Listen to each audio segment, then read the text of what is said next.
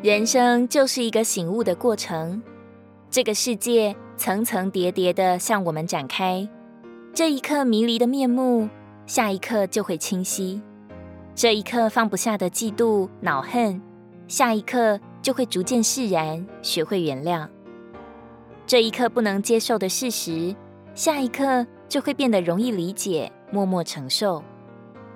我们不知道明天会发生什么，只是随遇而安。慢慢学会，一点一点苏醒着，活到老，并一直醒悟到老。年少时总不相信，等到逐渐衰微的日子来临，才知道真是这样。你若问人生，所有老者不约而同地给出相似的答案：日出日落，四季循环，只是一生年日单薄，转眼间即到终点。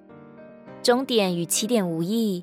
只剩下赤裸裸的人性，多出来的无非是苍凉岁月所赠的身心伤痕和浮云掠过后零零碎碎的记忆。这样看来，醒悟又有何用呢？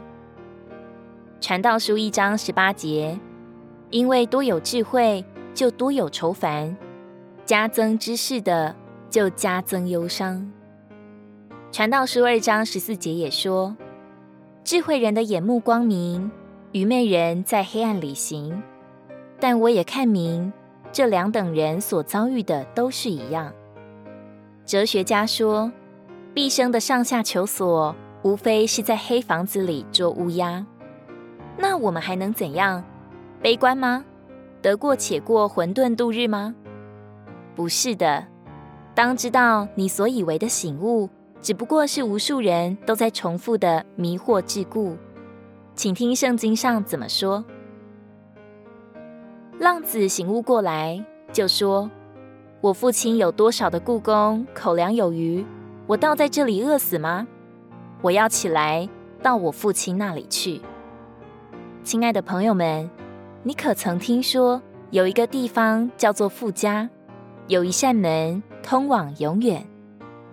这样的醒悟不是人自己的忽然觉醒，而是圣灵在我们心里细细的打扫所致。